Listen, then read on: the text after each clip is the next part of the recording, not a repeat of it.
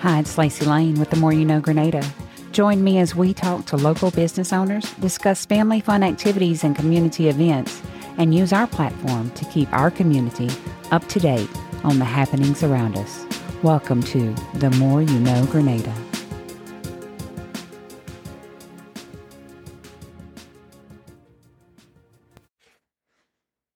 Thank you for choosing The More You Know Grenada.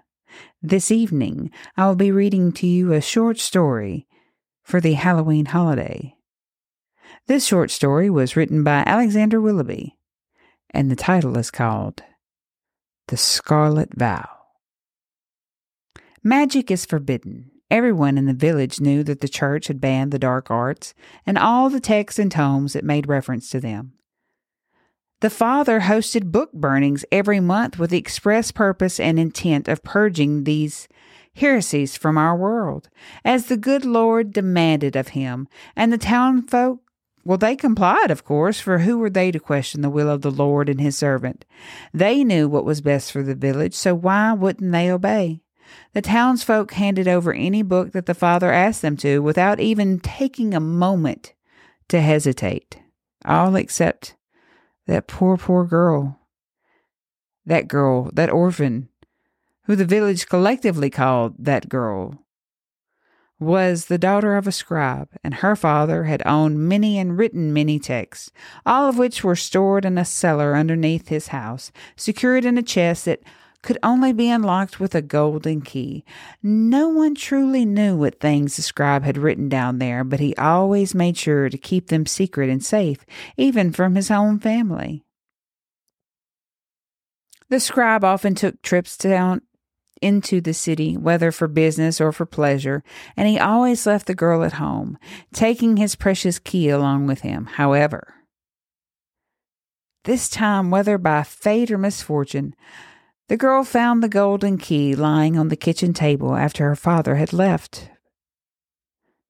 For her few years of life, she'd always seen her father write in these books, even though he, he, he'd even taught her to read using these books.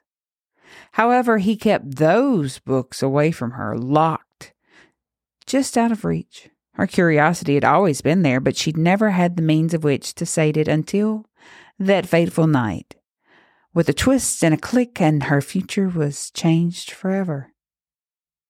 A farmer returning to his home after a day at the market gazed into the scribe's home, only to see the girl reading one of those strange texts. No one bothered to learn what foul sorcery or incantation was written upon those pages.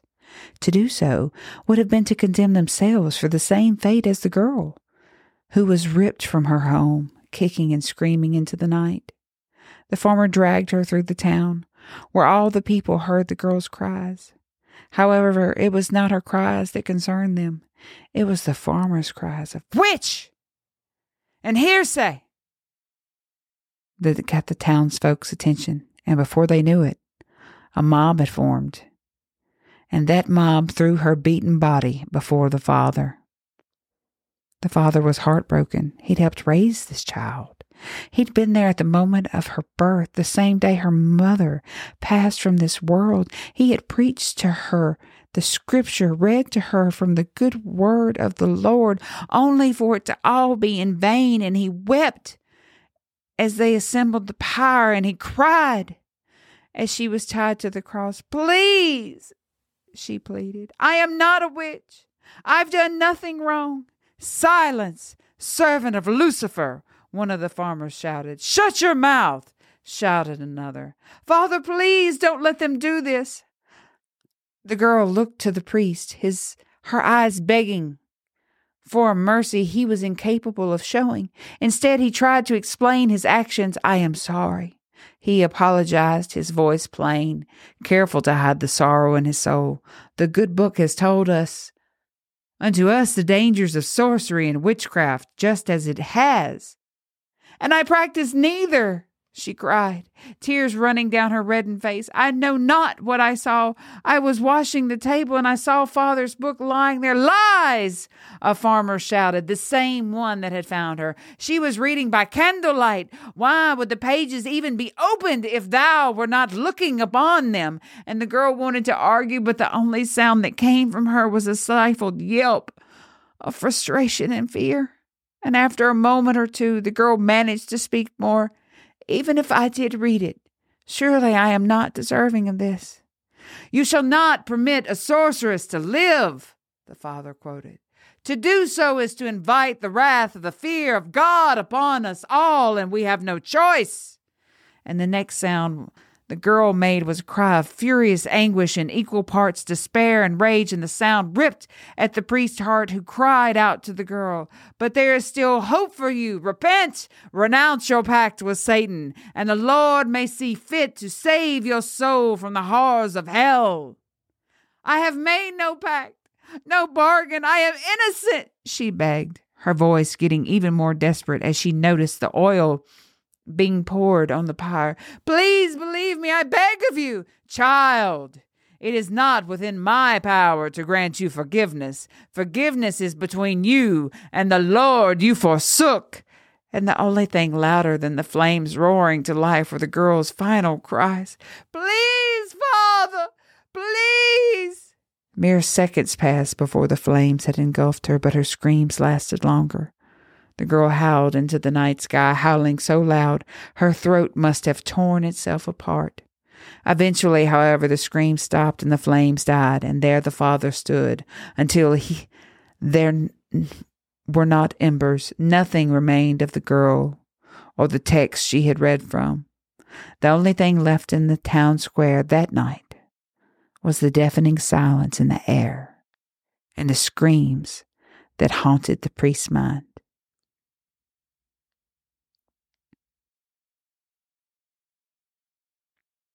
Those screams still haunted the priest even a decade later, even as he stood upon his soapbox preaching the good word to his flock. All it took to remind him of that night was the flickering of one odd torch beside him. The nights had begun to cool, and for his old bones, they didn't handle the cold well any more. Some of the folks clapped for him when the sermon ended, thanking him for another sermon before returning to their homes.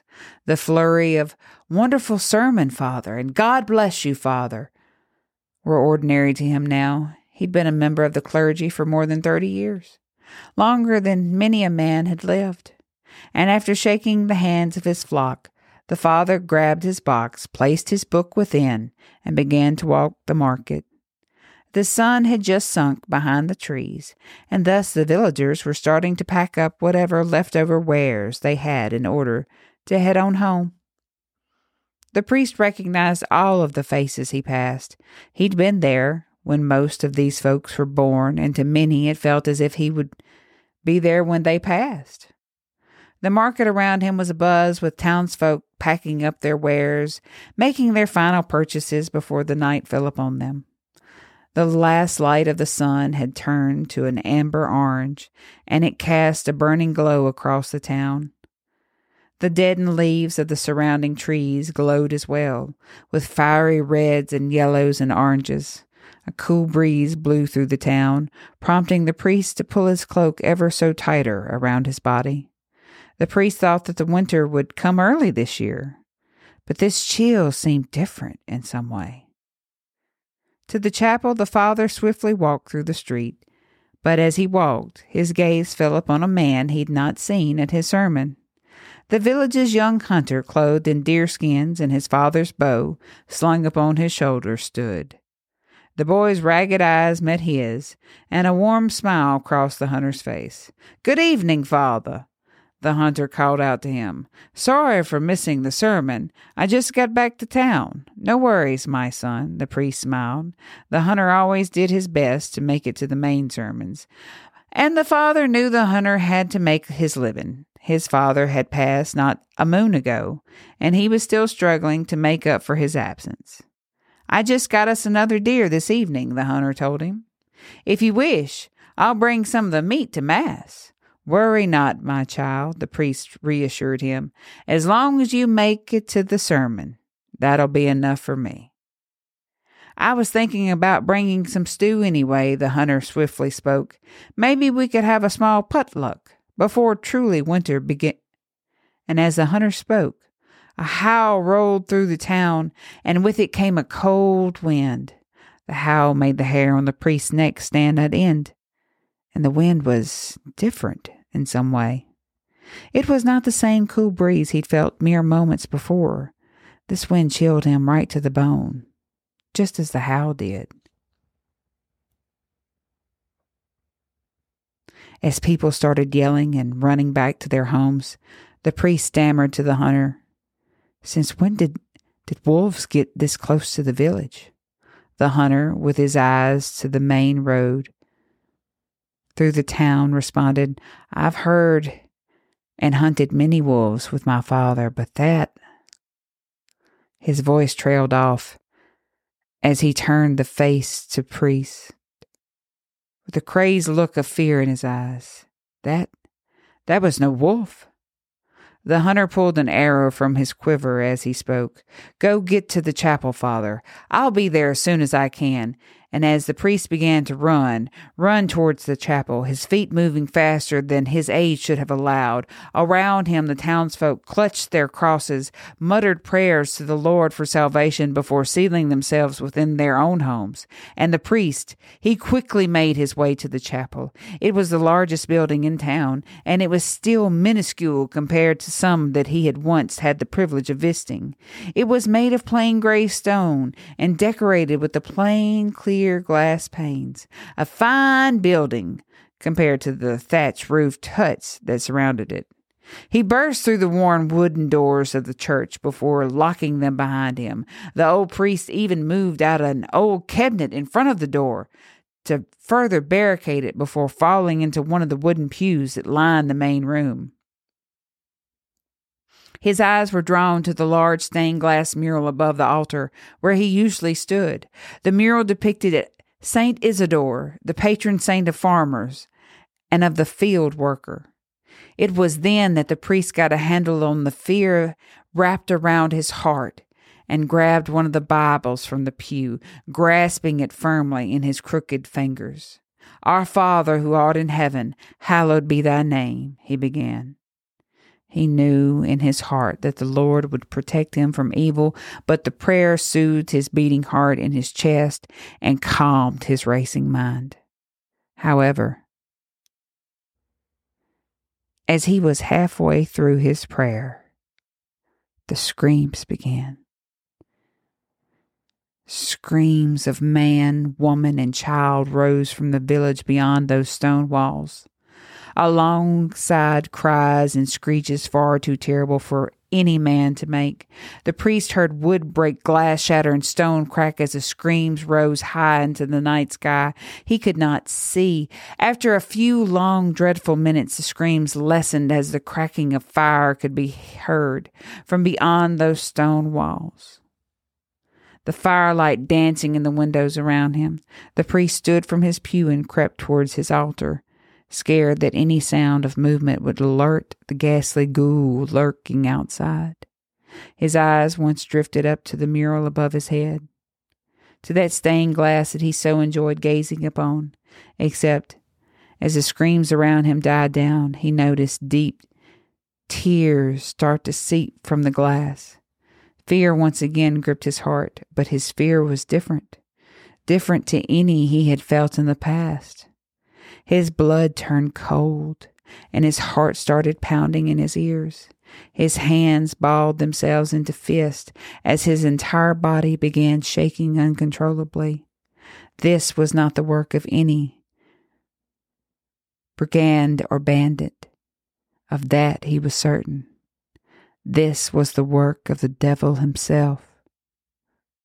With that chilling revelation, came the scraping of wood on stone as the priest noticed the cabinet in front of the door moving on its own. It slowly slid itself out of the way of the door before stopping, and all other sound went with it, seemingly draining itself out of the room. It made the sound of the door unlocking and opening far louder than it should have been. Slowly, painfully, slowly did those doors open, as if someone was afraid to let themselves in. The priest clutched his podium with his gnarled hands, his face wild with fear as that door moved by itself. By the time it was done, the priest's mind was at the end of its rope, unable to even remember the Lord's Prayer. He stammered to himself what pieces he could, but the only thing the creatures beyond heard was him shouting at the top of his lungs, In the name of God, reveal yourself! All remained silent as a figure emerged from the smoke beyond the doorway. A woman, no older than the hunter that had spoken earlier, stood there, wearing naught but a crimson cowl. Her face was a pristine porcelain white, but the rest of her scarlet stained skin shimmered in the light of the fire around her, and her eyes had a glow to match the flames, as if they were portals into hell itself. Begone, witch! The priest shouted, clutching a cross with a grip so tight it turned his knuckles white. Leave this place! Your kind cannot enter the Lord's domain. This is not the domain of God, priest. The woman chuckled as she stepped through the doorway. This is the domain of an old man who prays to his good books for help. Begone, wicked one! The priest shouted again, lest the Lord smite you where you stand. You call me the wicked one. She laughed as she passed the first pew. When you two set the page, the animal and the child to the flame, seems to me we are one and the same. Silence your blasphemies! The priest's hand shook more and more with each step the witch took. I'll not hear them. Your ears need not hear them. Just as long as your heart does, the witch hissed. The priest began spitting out any scriptures that his mind could conjure, but as she drew closer and his panic grew, his memory continuously failed him. His fear had grown too great, and the witch knew so. What? No more pious words for me, no more words to quote from that little book of yours, she mocked. Who are you? Why are you doing this? The witch's answer did not come in the form of words, but in a gesture, a lifted arm and a pointed finger. And the priest followed the finger to the left side of the room, where he saw a funeral pyre, fueled by leather bound books and old wood. He watched it light itself, and the screams of the girl flowed back into his mind, as did the realization it's it's you. His words came out as a whisper, far more quiet than the girl's manic laughter. You do remember! I was afraid you'd not have time to remember a lost soul like me. You are a witch, a, a wretched, blasphemous devil. He screamed at her, and surprisingly, the smirk that had been stuck to the girl's face faded into an expression of rage. Not then, I wasn't. I was no monster all those years ago. Lies! You read from Lucifer's works. We all knew. And the priest shouted at her, anger overcoming his fear for a mere moment. I am the monster you made me as the girl screeched. Each and every window in the chapel exploded into a fiery canopy. You forced this upon me, you and your accusations. And faster than any human should move, the girl was immediately on top of the priest with a wretched clawed hand wrapped around his throat. Do you want to know what I was reading when the farmer dragged me from my home? The diary of my mother. It was no spell book, no ritual guide, no text of the devil. But you didn't care, did you? The priest's response was stifled as the girl's talons reached around his throat and she scoffed, No, you didn't. None of you did. What was it you offered to me whilst you prepared my pyre? Your Lord's mercy. What servant of God would burn an innocent girl in hellfire? Yes, hellfire, born from your pride. You thought you knew it all. You knew my guilt. You knew my fate. But no, I was given a way out, a way out I didn't want, but I had no choice besides the devil's mercy. No, no mercy, none for the corrupted lamb. No mercy for the girl who read one of her daddy's strange, scary books. No mercy for the girl on the pyre. But that's all right. Perhaps I never deserved mercy in the first place. Perhaps God knew what my destiny entailed and saw it fit to let me burn in those flames. Or perhaps he saw use for me, a tool to burn the wicked from his very very own church a righteous, cleansing flame. And she released the priest from her grasp, but he found that he still could not move. He felt as if the house worth of steel had been placed upon him, as none of his muscles responded to command. It matters not, she whispered to herself. Around her, each and every one of the books in the chapel rose into the air, floated over to the priest before gently settling themselves down. Please, please, please don't do, don't do this, he choked out as the girl turned back away from him. Cute. she chuckled, but this one sounded different. This one sounded wounded as if her mind were somewhere far, far away. Her burning eyes met the priest's one final time, and he saw the hate, the sin, but most importantly, the pain behind them.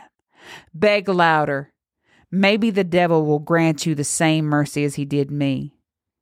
And when her voice died, the inferno began, and the books covering the priest erupted into flames, and his voice screamed out every manner of prayer that it could conceive. Perhaps God heard his servant cry out for mercy. Perhaps he died quickly as the Holy Father granted mercy upon him. Perhaps even the devil himself offered him the same bargain that he did that little girl all those years ago. All that we know is that night when the moon turned red as blood, when the crimson hour struck, the girl had her revenge, as for the first time in ten years she felt the warmth of home one final time. The More You Know Grenada podcast is brought to you in part by listeners just like you and our following sponsors Merle Norman of Grenada, located at 1321 Sunset Drive, Delta Bean Coffee Bar and Cafe, located at 651 West Monroe Street. Save More Drugs and Gifts, located at 1967 Commerce Street, Live Love Tan, located at 1728 Commerce Street, and Shelter Insurance, Lacey Lane, located at 830 Lakeview Drive. Thank you so much, Grenada, and catch us next week for another episode of The More You Know Grenada.